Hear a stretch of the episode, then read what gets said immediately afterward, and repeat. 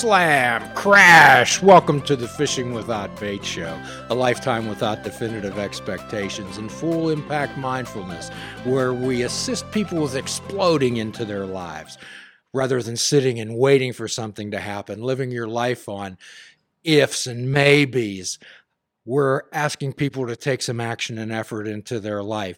I'm Jim Ellermeyer. I'm a behavioral health therapist. And as uh, always, what we like to do, we like to feature stories of recovery. And as we always suggest, everybody is in recovery from something. Okay. It doesn't necessarily have to be drugs or alcohol. And the idea is, is that we want to show people that this stuff can be done and we want to show them that it takes action and effort to do that. Okay. So today, Today we're joined by John Roden. John Roden, welcome aboard, John. How you doing? So, if you had to describe yourself, if you had to give a reference for yourself as a human being, uh, if we were going to hire a human being and you had to give a reference for yourself, what would it look like? I would say forward thinking, hardworking, um, overanalyzing. Forward thinking, hardworking, and overanalyzing. Yeah. And that, of course, is what we, uh, most people have this overactive thinker inside of their head. Yeah. Do they not? I think so. yeah. Okay. So the idea is, is that that can be either a gift or it can be, or it can be a liability. Can it not? I believe it has been a gift, and then other times, yeah, it's definitely a liability, like the overthinking aspect about things you don't need to. So Mhm. I see both sides of it. It's been a positive and a negative. Uh, you're on the show today to discuss uh, a lot of things, and primarily we got connected through your connection with Mike, and that connection would be Uh, through wrestling, I've known him probably nine years now.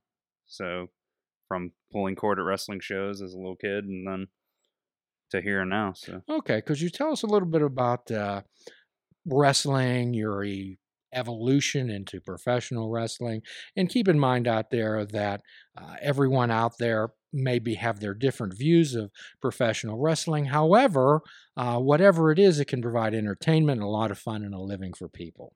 Okay, so it's awfully nasty to judge other people on their interests, is it not, John? uh, without a doubt. Like there, there's lots of things that I don't understand or like, but being in wrestling and then having the general public have a certain perception of it, I've learned to just not think twice about other things. Like I don't have to like basketball, but I understand why people like basketball. You know, it may just not be my cup of tea, but through wrestling, you know, the outside world, no explanation is going to do it for some people. No matter how you explain the passion or the pageantry or the theatrics, it's it's not going to work. So you just learn to you know, this is my thing, you have yours, and Absolutely. So, what we help, one of the most difficult things that we help people deal with their lives is to take what we would call a non judgmental stance. Mhm. There's a difference between evaluating and judging. mhm. Okay. So, simply because somebody likes vanilla ice cream and others like strawberry, it's all ice cream. Mhm. We're all we're all human beings and we're all in this thing together Mhm. we're all on this planet at the same time. And how can I denigrate someone because they prefer chocolate when I know vanilla's the best? yeah. I mean, that's that's one of those things, especially when I was younger, and that's where the overthinking was. You'd constantly judging people. Why are they doing that? Why are they dressed like this? Why this, that, and, and the amount of time that I spent worrying about other people is unfathomable, you know. And once you learn to like slowly wean yourself off of that and to just do you, then life becomes a lot easier. So most people do care about themselves. However, it's sad that they consider other people's opinion of them more than their opinion of themselves. Yeah. I think that's today's day and age, like social media and all that.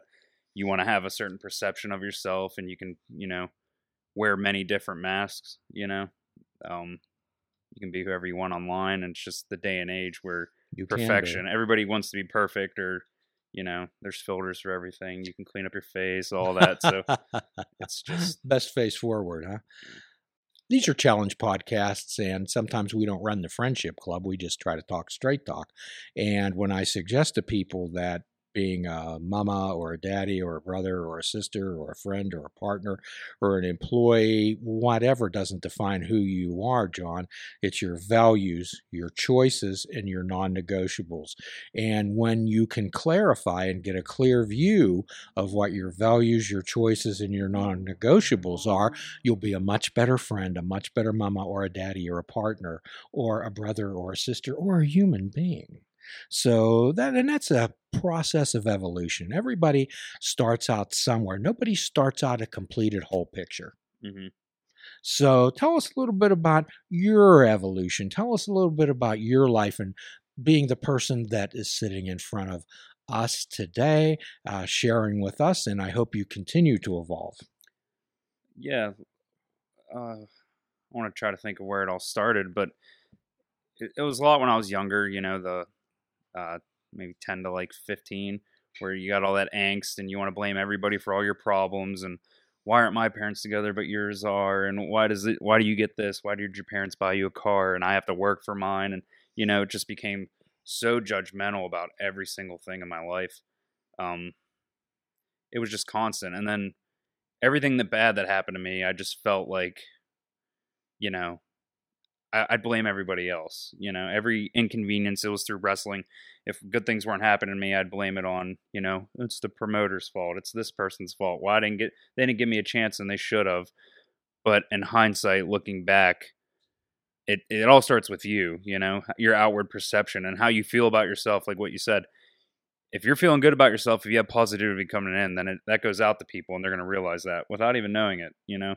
I get all these fans and stuff like you've influenced me you've made me feel this way and you've stopped me from doing this or having these thoughts without even knowing it like without me even reaching out to them. It's just through posting or talking about your feelings or what you've overcome. So it's taken me years and th- i think that's what people fail to realize because if they join on now it looks like i've got it all figured out and it was like that but it's been over the course of probably nine hard years of self-development reading constant positivity in my ears self-doubt talking about being positive anyway So what you're talking about is changing the script, changing the dialogue in your head.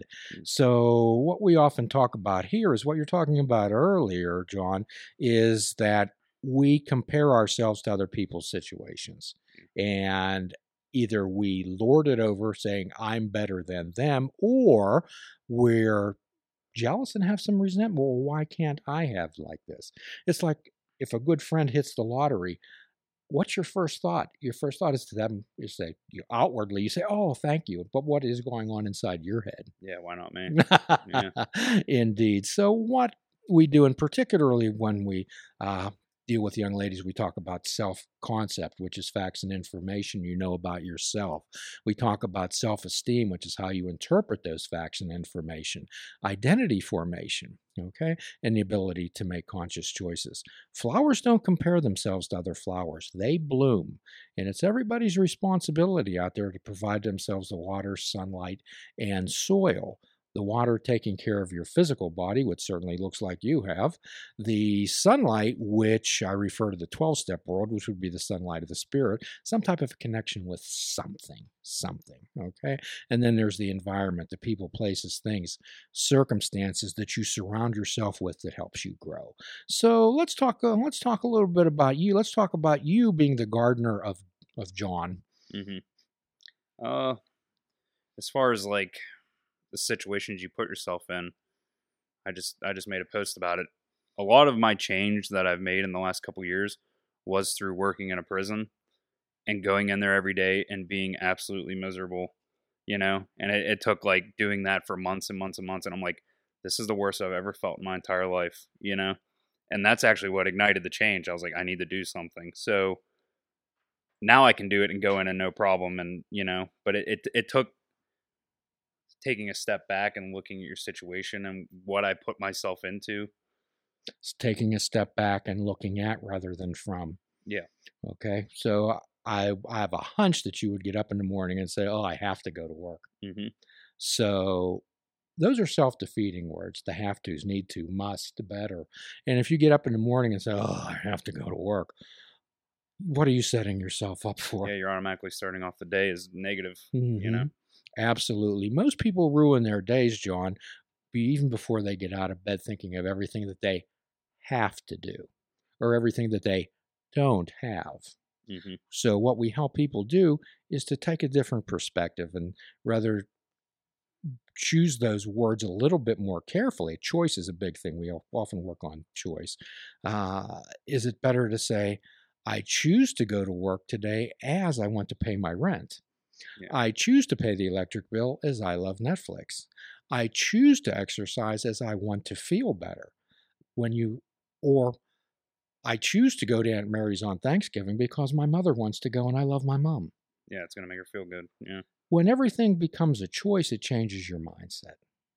Yeah. I choose. Most powerful words I am and I choose. So, when did most people in their life, John, feel that they, they don't have choices? That they don't have a choice at all. And my guess is that I felt that way at one point. I'm sure Mike did too. And but my guess is you did also. yeah uh like i said that first year in the jail i felt like i'm stuck this is it uh, i'm average that was always a fear growing up like I, I wanted to be anything but average that's what i always i tell myself that now anything but average Mm-hmm. you know because i feel like just being stuck into a rut and doing the same thing cycling over and over and over again is one of the worst things that you can do. Like you have to have some sort of ambition. I can still go to the same job over and over and over again but in my head i know i'm going to get to travel to all these places. I'm getting gas money to go to shows to get my name out there to inspire people to make my dream happen you know? It just became a chain reaction. So you're you're validating yourself. Yeah. Okay. You're changing your mindset. So quite often, uh, one of the most common things that we do here, and actually I do with people, is uh, I go to a lot of rehabs also and speak to speak to folks on the inside of that, and I ask them to. I usually take students with me, and I ask them to move in front of me, and I pretend that I'm a horse. Okay, and I smile and I say, "What do you see?" And they say, "I see the smiling face of a horse." And then I say, okay, move around behind me. And I bend over and I say, now what? And I say, now what do you see? And they say, I, well, I see a horse's rear end. And then I ask them the question Did the horse move? No. So most people, John, I've found anyway, you can add into this, most people try to manipulate the horse. Most people try to manipulate situations that they can't change to their own satisfaction when they can change their perspective. Yeah. Which end of the horse do you want to look at? And kind of that's the way that you looked at the jail situation. Yeah, exactly. I need this job right now. I need to pay my bills, rent's coming, you know, things like that.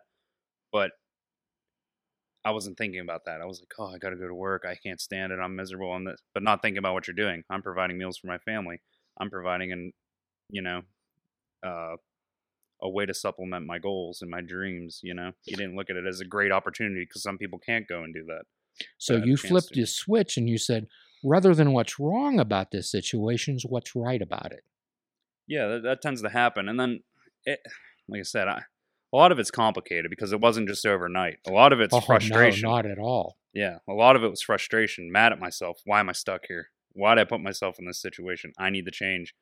And i think i told it with him uh mike i i get mad i used to get mad at people like why did he get that and not me why don't i deserve that you know this should be my spot and then that would fuel my fire kind of you know uh, you could turn it into a positive so the negative thought was there, but I was doing positive things with it. It was it was making me go work out. It was making me eat right. It was making me think about how I'm going to evolve. Whatever motivates you, all emotions are neither good nor bad.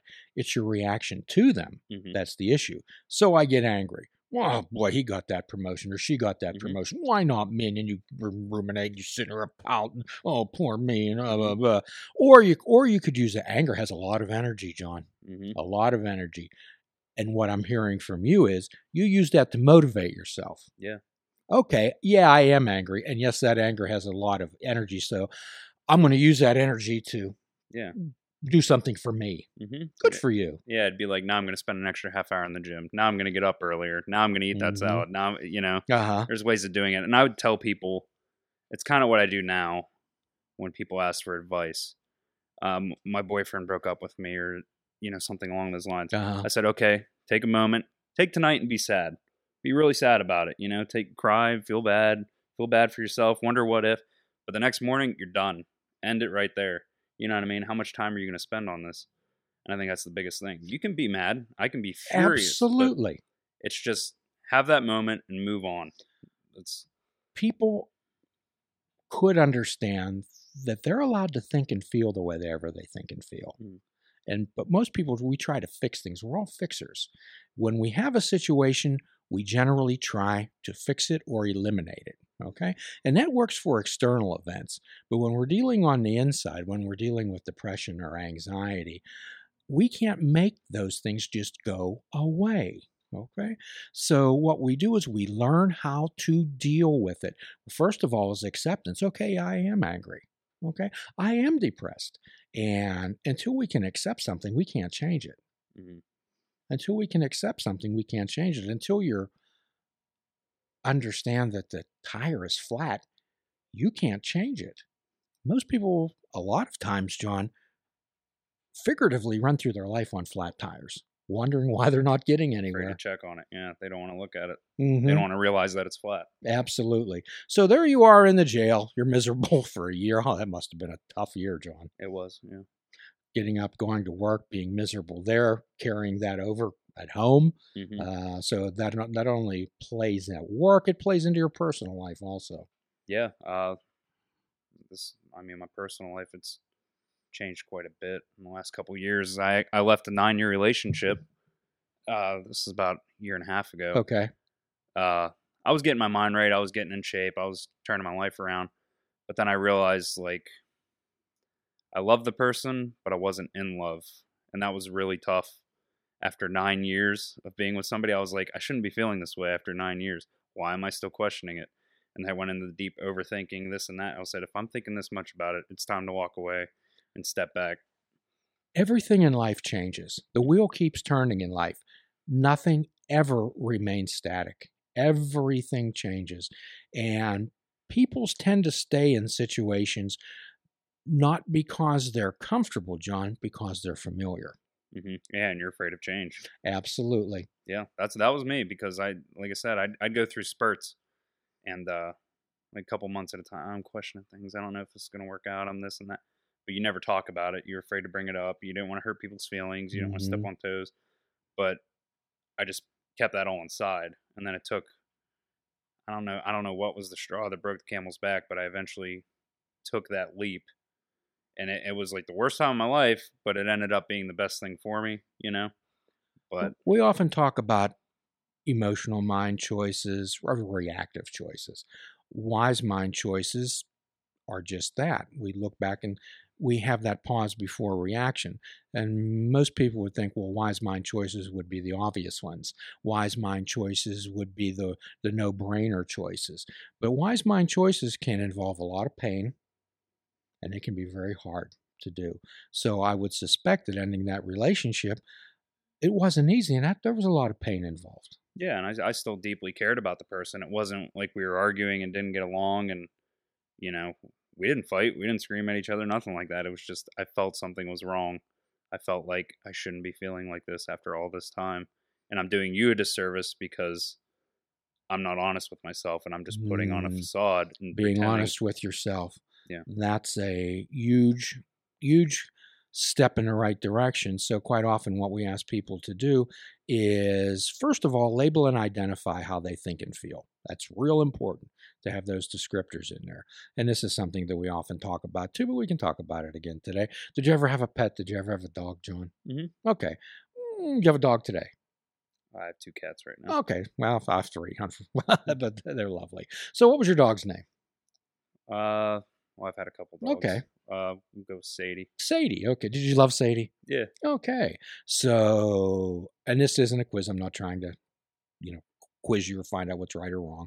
Uh, people name pets, and I get many answers to this. The reason for that is That what to that, name a pet, to name to name her Sadie. to identify it as your own. Sure, sure. So if you'd have never given Miss Sadie a name and she ran outside, how would you call her back? Outside, go ooh, ooh Yeah. whistle. Uh, so our thoughts and feelings are like that too, John. If we're unable to step back and accurately label how we think and how we feel, you have no control over them. And that's when the hamster wheel starts. And that's when you get into rumination. And that's when they morph and mold into something that uh, is pretty ugly mm-hmm. and, and is not helpful to you at all.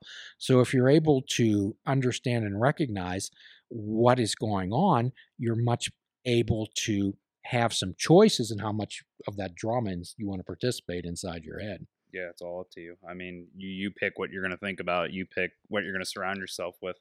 You know, negative thoughts will come up all the time, but it's how long you keep them there. You know, I'd lay in the dark for three hours at night thinking about something mm-hmm. that happened three years ago. Yes. You know, like s- simple stuff. Mm-hmm. You can't change it. It's in the past. Why are you worried about it? Thoughts are just thoughts. And what we suggest to people is, is that you're not your thoughts. Simply because you have one doesn't make it true.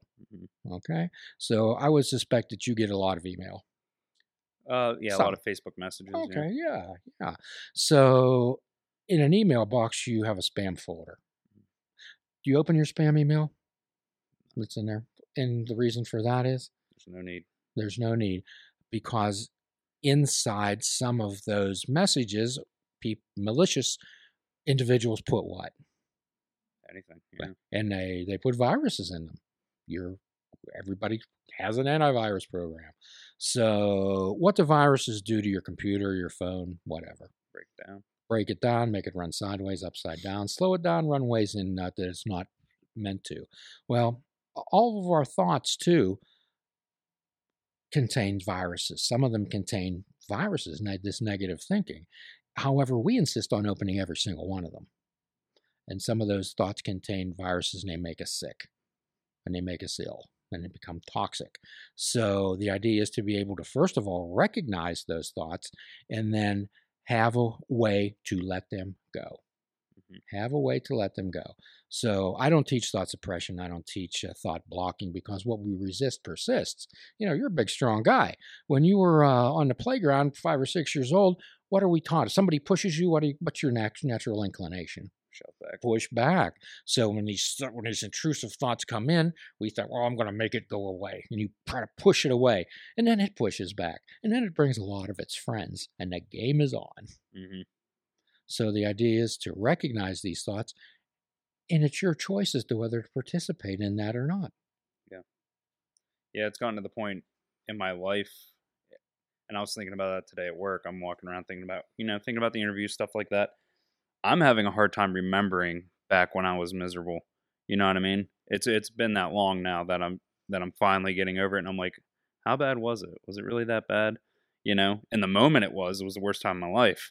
I remember that much, but now it's like I can't bring those feelings back up anymore. It's I like that term in this moment.